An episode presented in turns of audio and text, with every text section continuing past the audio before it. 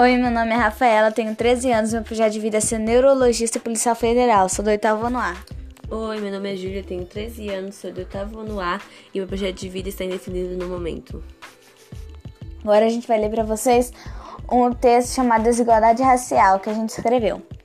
Só no ano de 1970, a consciência negra ganhou destaque no Brasil com o Movimento Negro Unido.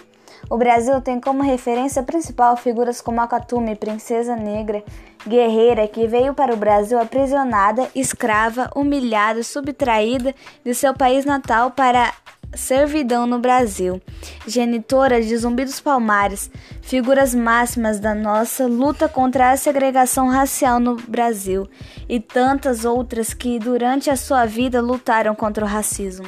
Algumas das conquistas do movimento Negro Unido foram o fim da segregação racial em espaços públicos, ainda que seja propriedade privada e o voto universal, independente de nível educacional ou condição nacional mas ainda há muita desigualdade, como o caso do abandono intelectual entre os negros.